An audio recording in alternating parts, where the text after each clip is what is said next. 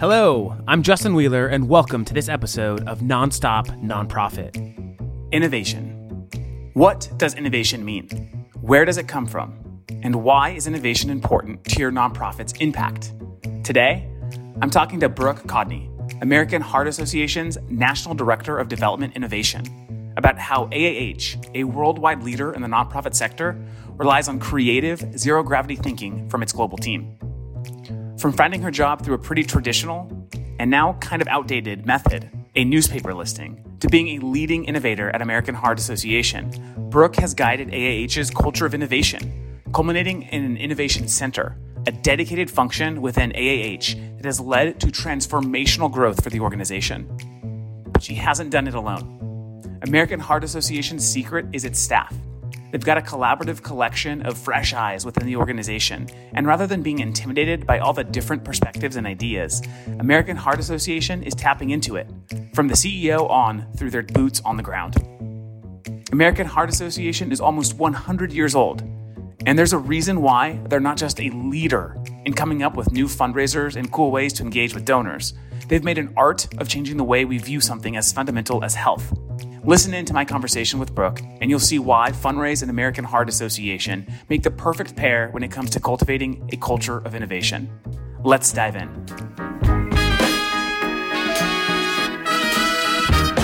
It is your number one priority to ensure that your business can continue to deliver on its mission, whether it's this year, next year, and beyond. I'm always so baffled when I when I do webinars. There's always somebody at the end who raises their hand and says, "I'm the development director. Should I have access to the budget?"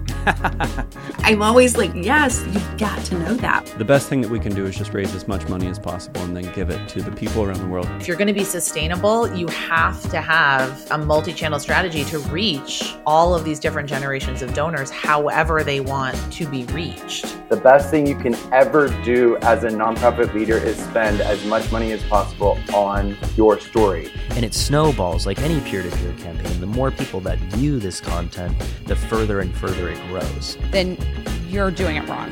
Okay. That is unacceptable and that is not the way to run a board. The more nonprofits can give their donor base that experience of the impact that's being made on the ground level, there's nothing else that you have to give someone.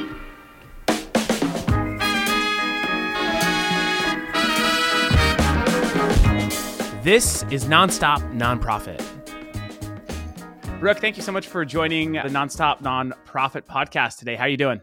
Oh, I'm great. Thanks so much for having me, Justin. Absolutely. I'm really excited today to talk about just the broad concept of innovation, as you are uh, no stranger to this concept. Before we jump into today's topic, I'd love it if you could just tell us a little bit about yourself and, and how you got started in the nonprofit industry and where you're at today.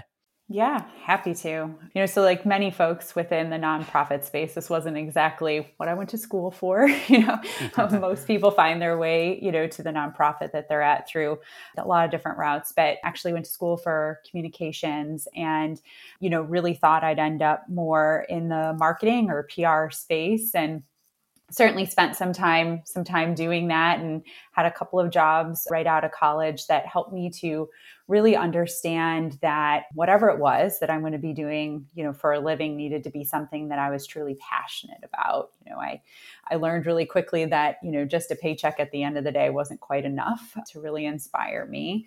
And so I had an had an opportunity to really take a look at what was fulfilling me and what I wanted from sort of my broader career when my husband and I made the decision to pick up and move our lives from Michigan to Ohio and you know not everybody gets that chance to really just take a pause and you know really refocus. But throughout a, a few month period i found my way to the american heart association and knew from the very first interview that I had with the staff there that this was such a great fit for me, an opportunity to take that, you know, desire to have more of an impact through my work to the next level. And like most nonprofits, you know, most people that work there have some sort of a mission connection to, you know, the work that's being done. And it, it just was sort of fortuitous that the same time that I was interviewing, uh, my husband's cousin, who was young at the time, was diagnosed with a congenital heart defect. And it just oh, wow. sort of timing, it really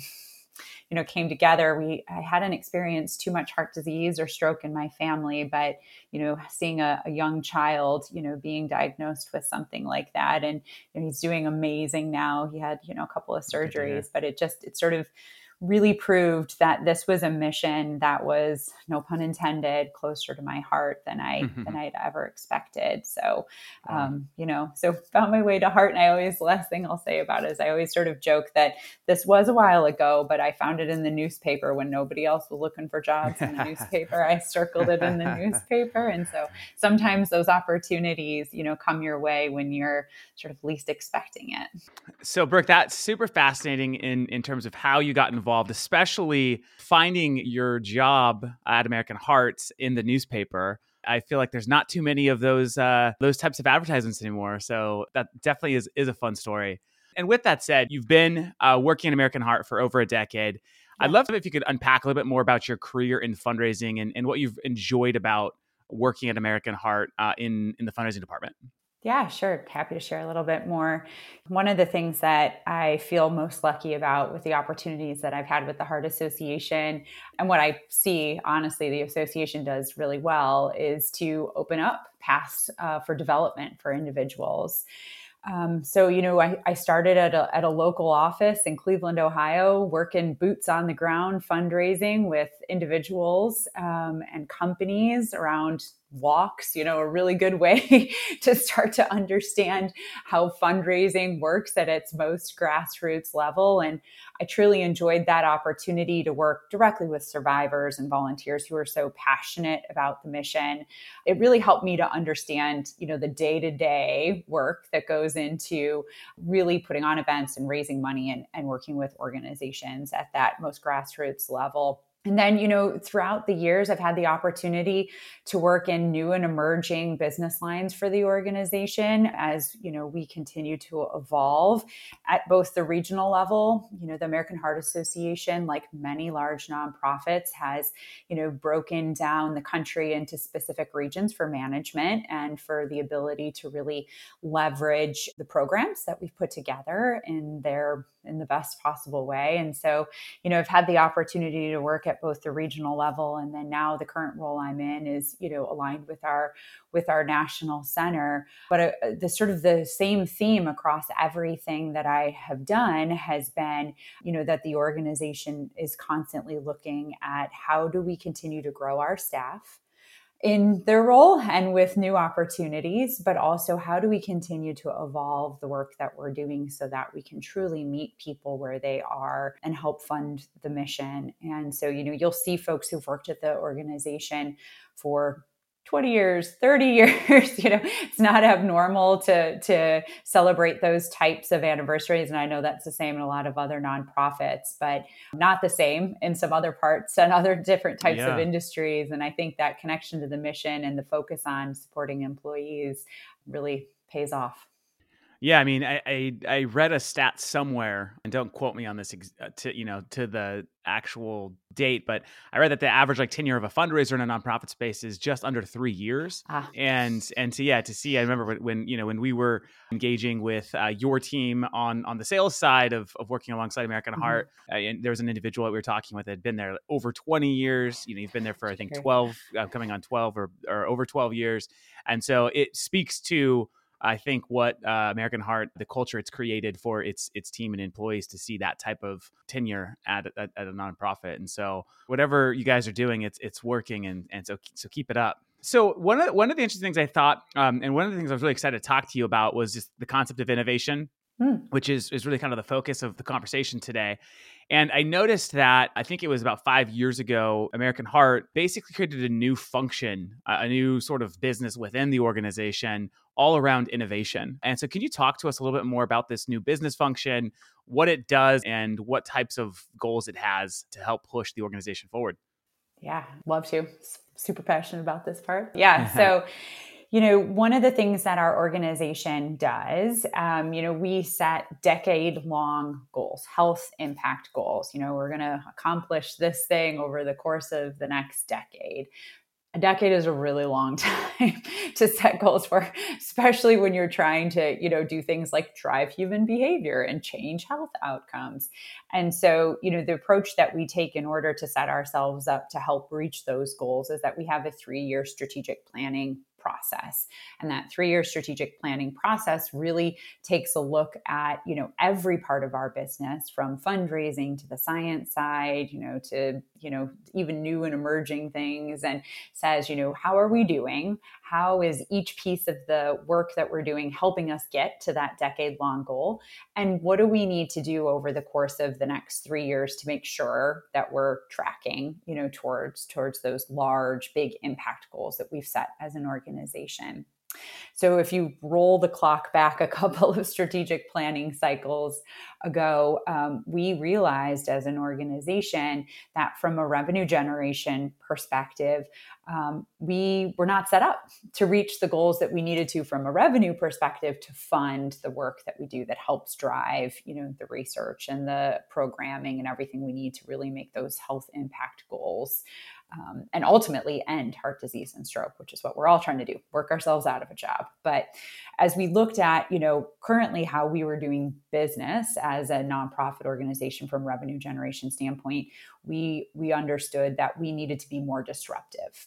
You know, we don't want to get rid of the things that we're doing that are working so well for us, like our Heart Walk program, which was, you know, the top peer-to-peer fundraising program this this past year, um, and some of our other long-standing programs, like you know our youth markets programs. But at the same time, we knew we needed to push ourselves and that in order to continue to do what we were doing and hold on to those things that work really well for us as an organization and innovate we couldn't ask the people who were driving what was going really well to also think about innovation because we all know how that works. Yep.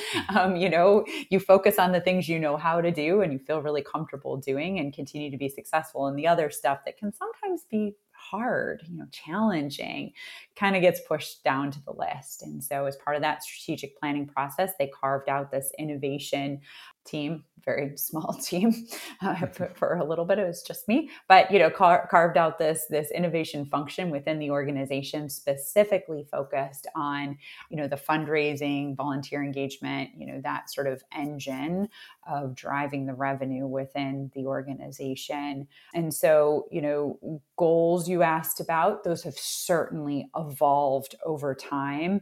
But if you look at what has remained the same is that we've always said this innovation function needs to do two things really look at what we're doing now, those core special events, those core fundraising programs, and find ways within their structure to continue to innovate within program. So, you know, bringing new technology in, you know, a new focus here or there, not completely changing the program, but allowing it to continue to grow and, you know, but still stay sort of true to itself. And then the second part of the role and this function of innovation within our organization is to be paying attention to what's happening outside the American Heart Association bubble, right? So, mm. what are the trends both within the nonprofit space, but within the world like what's happening? How are people connecting? How are people engaging? You know what are the new technology platforms and allow this this function to be able to pay attention to that and then figure out ways to apply that to how we can be you know developing new fundraising and new engagement opportunities um, for the organization. So it's sort of a, a dual a dual role and there's certainly points in time where there's more focus put on how do we evolve our current programs and then there's other times where the focus is more you know, really on how do we develop that new next yeah. program that the organization needs. I, I wonder too if jumping into this uh, exercise of of looking at you know new opportunities for mm. engaging individuals and new ways to to raise revenue and, and ways to optimize kind of existing channels.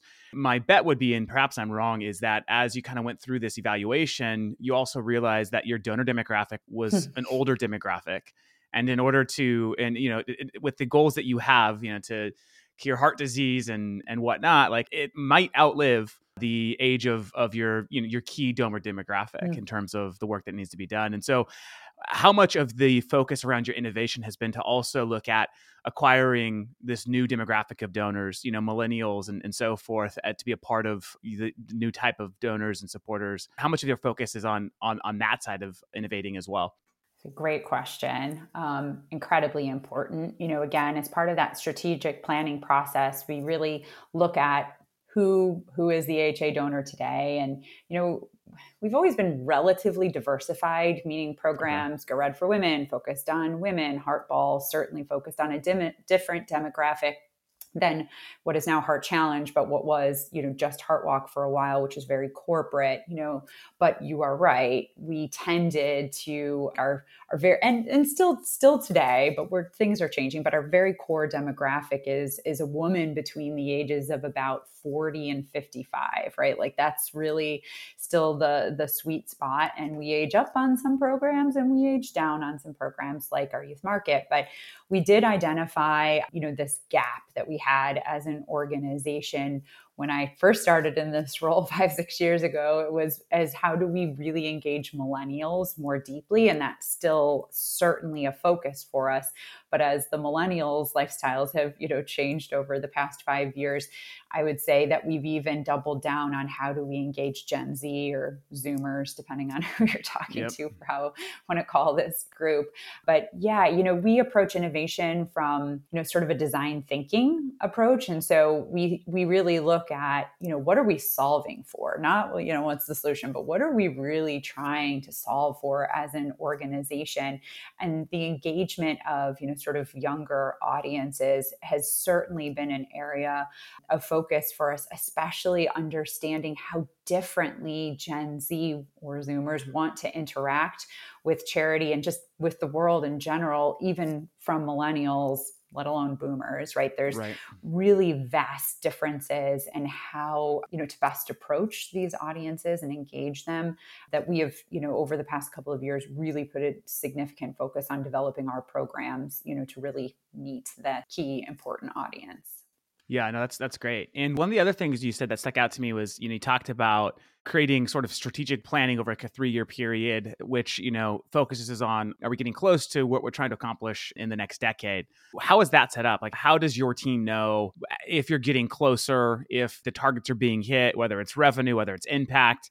What sort of process or programs are in place internally to help the team track towards that, you know, decade long goal and vision? Yeah, decade's a really long time. you know, being a health-based organization, we truly rely for the the decade-long goals and sort of like health impact goals that we're all, you know, sort of focused on. We rely on the National Institutes of Health. You know, they track all of these really important metrics and the, the thing that's sometimes tricky about it is because it's such a you know in-depth process to track health metrics they're always you know they're not real time. It's not you know we live in a world where we right. expect you know you order something on amazon you expect it on your door if not that day the the next day. But some of this health data can can be a little a little you know sort of delayed because of what it takes. But we really look at that health data around not only you know how many people are dying from heart attacks or stroke but all of the underlying underlying components that we know lead to that, you know, mm. from youth health, how youth obesity rates are trending, even hypertension rates are really important for the work that we do. So we have a function within our organization that really focuses on that, the strategic planning process for every part of the organization. And so they are the ones who are focused on, you know, really looking at how is the data? Like what's the data look like? And then you know sort of applying our work that we're doing that we know or we have said is going to target specific parts of that data that we're trying to you know move in a positive direction for overall health impact. Um, and then how that works then is you know we look at from a development and a fundraising standpoint you know that cross intersection to your point how are we engaging certain generations, certain demographics? What's the percentage of Americans that are involved in the programs that we are currently doing? How does that split across really important things like where people live? Mm. And, you know, sort of because there's such a direct connection between zip code and life expectancy because of so many systemic you know barriers that are in place for people who might be in more of an underserved community. And so we really look at how is our fundraising work matching up to Hmm. those key demographics that we need to engage. And not all the time is the fundraising program going to engage the person that you know might need the health impact messaging but you know it all sort of plays together. So we have a specific function within the organization that looks at the data and then works directly with you know the fundraising teams again on that three year process and then check ins in between to say, okay, how are we tracking? What are the areas of concern that we might need to develop a program for? A really good example of this uh, is specifically around stroke. So, historically, we've had a number of different fundraising programs that are really targeted or focused on engaging individuals who've either been affected by stroke or, or caregivers for um, individuals who have had a stroke.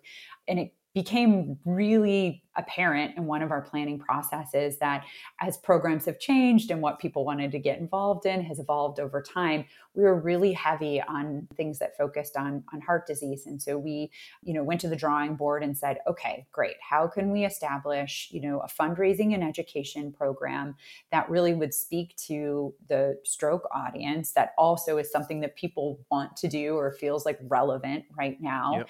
and those were a couple of the nuggets amongst many other factors that led to us developing our Cycle Nation program, which is a cycling program. And there's a direct connection between cycling and um, rehabilitation from stroke. As well as um, cycling as a preventative factor to redu- reduce hypertension, which is one of the major, you know, sort of risk factors for folks who are ha- to have a stroke. And so, you know, we we really look at the health data and the engagement, and then develop programs based off of that sort of circle.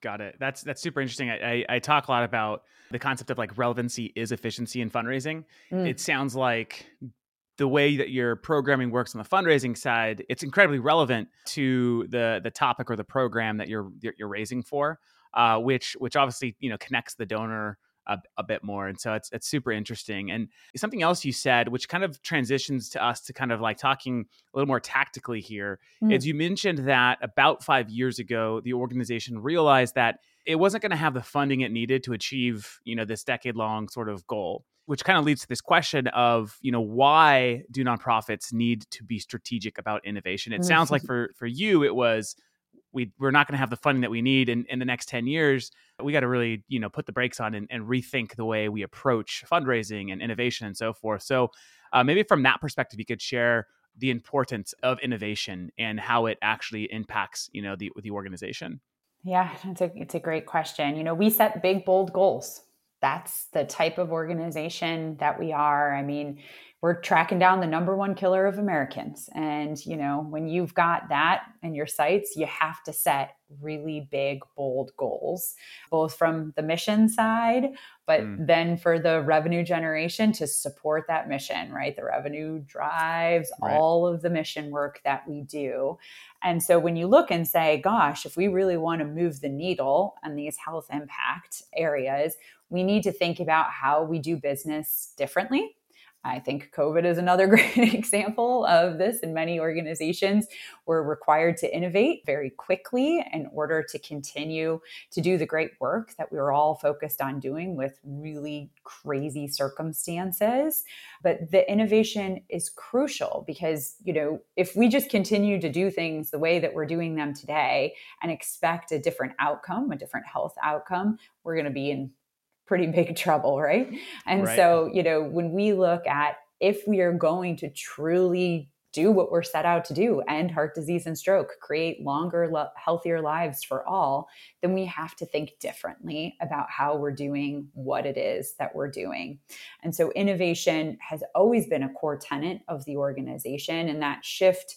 You know, five ish years ago, to really carving out an area that sits within our national development team to focus on innovation just shows the commitment that we as an organization have to continuing to grow and develop and change. I mean, we're about to celebrate 100 years. If we kept doing things like we did 100 years ago as an organization, we'd be where we were 100 years ago, where when someone had a heart attack, they were, you know, might really not likely to make it or would be bedridden for an extremely long period of time. Now we have people who are able to go in and get a stent and be an outpatient. I mean, mm. it's incredible to see how, you know, really focusing on innovation from the fundraising side, the revenue generation side just aligns perfectly with more of the research side of you know what's so important to driving our mission forward. So it is incredibly important for us as an organization and i feel very lucky to work at a place like the american heart association where from the top down our leadership our ceo down to you know across leadership across the organization embrace innovation. They find ways when you bring forward a concept or an idea they find ways for us to be able to try and stretch ourselves ourselves, you know, and really put ourselves out there sometimes where you don't know, you don't know what's going to happen. But if you don't, you know, really take a concerted effort and an approach that is different, I think, than innovation in a for-profit organization where you maybe have a lot of r&d budget to right. you know to support to support the work that you're doing we, we, innovation we approach a little bit differently in the nonprofit organization but we do you know really say how can we innovate like for-profit companies do in order to ensure that we are growing at the rate that we need to grow as an organization again to reach those mission goals those life-saving mission goals it sounds like there's this like concept around failure, you know, fail fast, right? It sounds yeah. like you have that flexibility within this innovation team is to like to try and experiment new things. And if it fails, that's that's fine. But obviously the faster that you can get to the either the failures, the success, the success, the better. But uh, so many people don't even have that mm. opportunity, mm. you know, to even go outside of the box and and to try new things and and to experiment. And so I wonder, like, and, and for some listeners, it could be somewhat opaque in, in regards to, okay, well, where do I even get started yeah. around innovation? Like, do I start with my programs? Do I start with my fundraising? And so when you started the innovation function at American Heart, where did you get started? Like, how did you grow into what it is today? What, what, what are some of maybe key things for people to be thinking about as they get started with, with creating some sort of innovation function at their nonprofit? Yeah, it's a great question. You know, we started with some of those highlighted areas that we knew we needed to address based off of the strategic planning process, right? So we needed to reach at that point in time, we were pretty focused on millennials. And so, you know, one of the things that we did right away, because our, one of our greatest assets are our employees. You know, we have fundraising staff all across the country and programmatic staff and really, really, really smart people. And so one of the first things that we did was we developed, you know, sort of this again, this design thinking problem statement like a what if statement and put it out there to say, how would you guys solve for this? Like, how, what would it look like if the American Heart Association was able to engage a certain percentage of millennials across the country? And the ideas that people came up with were amazing, um, inspirational. You know, they certainly led us to some of the things that we're doing today. You know, nonprofit organizations generally have people who are focused on a very specific job function but when given the opportunity to think about a problem or you know something an innovation challenge outside of what they do every day i imagine you know there's some really great ideas to be mined um, yeah just through sort of tapping into such a great resource. So we certainly started we started there. Okay. That also really allowed for us to help talk about innovation differently as an organization to say we've always done innovation but now we have a focus a real laser focus on it and you know we have a function so if you have ideas here's where you come here's how you raise these things up mm.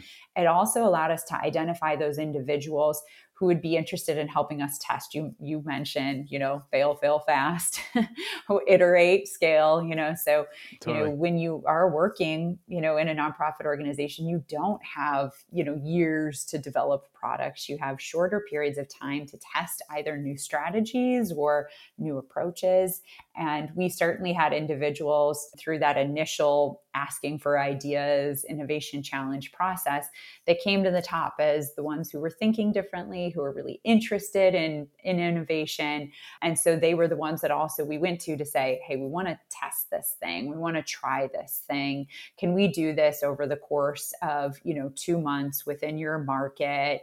Let's set all of the KPIs together so we all really know whether it works or it doesn't work and start small. A pilot can be really, really manageable for anybody to do as long as, again, you're focused on before you even start what does success actually mean? What are the things you want to track and how are you going to track those so that you can if you fail or succeed you can identify it really quickly you know yeah. and you can also you know sort of course correct if need be but then it allows you to, to hone in and say okay well this this clearly didn't work. We gave ourselves a specific period of time with very specific kpis to track against. Maybe we need to tweak it or let's scale it and start to build and see if the initial pilot holds up as we hmm. add in you know sort of additional markets or additional programs to try whatever the, the innovation is.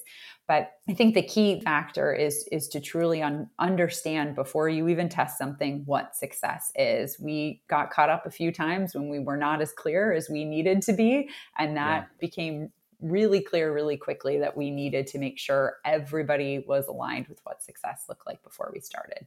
Yeah, no, that's that's a great point, and you know, I think oftentimes it typically it when you launch something new or when you're trialing something, it's it's not usually a failure or a success. It's usually somewhere in the middle, and like yeah. you mentioned, iterating on top of it, understanding. All right, like if we if we pull this one lever, it might get us you know 20% closer to what we're trying to accomplish and so really really iterating on top of your go-to market is important something else you mentioned which i, I really want to underscore because i think this is so important it sounds like it was pretty pivotal in in the early stages for uh, the creation of your innovation team is this concept that's referred to often as zero gravity thinking mm. which basically is when you have a problem you have a problem that you've identified the best way to solve it is to bring people in that don't have the domain expertise for mm-hmm. that specific problem, right? And yeah. so, as you're thinking about fundraising, right, if you just talk to a bunch of fundraisers, we're going to get a lot of the same sort of tactics and advice and strategies. But if you bring in program people or operations people or people outside of the normal fundraising function,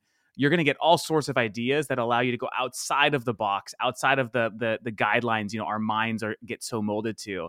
And so it sounds like there was a real collaborative effort in, in, in Imagine still is today, but in the early stages of developing this innovation team of to bring in the company, to bring in everyone who would be interested in, in helping, you know, ideate and innovate on the future of American Heart. And so I, I wanted to underscore that because as you were talking through that, it reminded me of the zero gravity thinking concept. When tackling big problems, it often requires you know people from other domains to be a part of uh, to have the most effective of results. And so it, it sounds like I don't know if if I I don't want to misspeak for you, but it sounds like you that's what you did is you brought in all sorts of different types of backgrounds to to solve the problems that you guys were, were going after. Yeah, you're absolutely correct. You know, it was amazing what some of the ideas that came out of individuals who had nothing to do with fundraising. yeah. You know, even like even our marketing team who, you know, sits close to fundraising but it's certainly not focused on fundraising. Right. We there was someone that I was like they should be a fundraiser. Why are they doing marketing communications?